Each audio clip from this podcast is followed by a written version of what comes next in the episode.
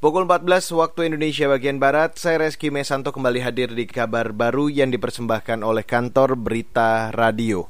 Saudara polisi anti huru hara Thailand hari ini membubarkan ratusan ribu pendemo yang berada di luar kantor Perdana Menteri.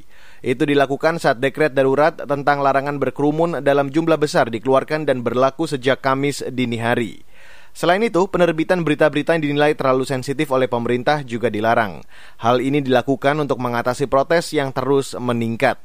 Mengutip antara news, selama tiga bulan terakhir, serangkaian aksi demo melibatkan ratusan ribu orang terjadi di Bangkok. Para pendemo menuntut Perdana Menteri Prayut Chan Ocha mundur dari jabatannya. Beberapa pendemo berupaya melawan dengan memasang barikade tong-tong sampah, namun tidak berhasil. Setidaknya ada tiga pimpinan demo ditangkap. Hal ini disampaikan kelompok pengacara hak asasi manusia Thailand, namun polisi belum mengeluarkan pernyataan terkait ini. Kita beralih ke informasi selanjutnya, Saudara. Upah nominal harian buruh tani nasional pada September 2020 naik 0,08 persen dibanding Agustus 2020, yakni dari 55.670-an ribu menjadi 55.700-an ribu per hari. Sementara itu untuk upah real buruh tani naik 0,15 persen.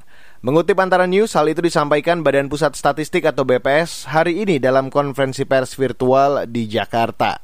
Kepala BPS Suharyanto menjelaskan, rata-rata upah buruh bangunan pada September lalu juga naik dibanding Agustus 2020, yaitu dari 89.000 menjadi 90.000 rupiah per hari. Sedangkan upah real pada September 2020 juga naik dibanding Agustus 2020, yakni dari 85.000 menjadi 86.000 rupiah lebih. Saudara Pemkap Banyuwangi, Jawa Timur mengklaim telah berhasil menangani klaster perkantoran COVID-19 di wilayahnya.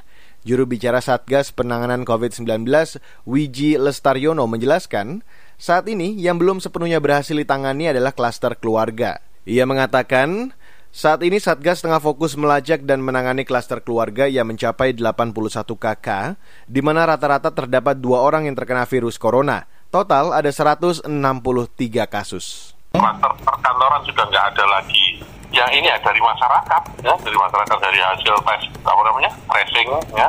Hmm. Dan mereka-mereka yang paling banyak itu mereka yang dirawat di rumah sakit, hmm. mereka yang dirawat di rumah sakit. Juru bicara Satgas Penanganan COVID-19 Banyuwangi, Wiji Lestaryono menambahkan, untuk menekan kasus penularan klaster keluarga, pihaknya menyediakan gedung isolasi khusus orang tanpa gejala atau OTG. Sementara untuk menekan angka kematian akibat virus corona, Satgas mengaktifkan kembali pos binaan terpadu atau pos bindu penyakit tidak menular atau PTM. Mereka akan ditugaskan mencari warga dengan penyakit penyerta dan langsung melakukan pengobatan. Dan hingga hari ini jumlah kasus positif COVID-19 di Banyuwangi mencapai lebih dari 1.500 orang. Dan saudara demikian kabar baru pukul 14, saya Reski Mesanto.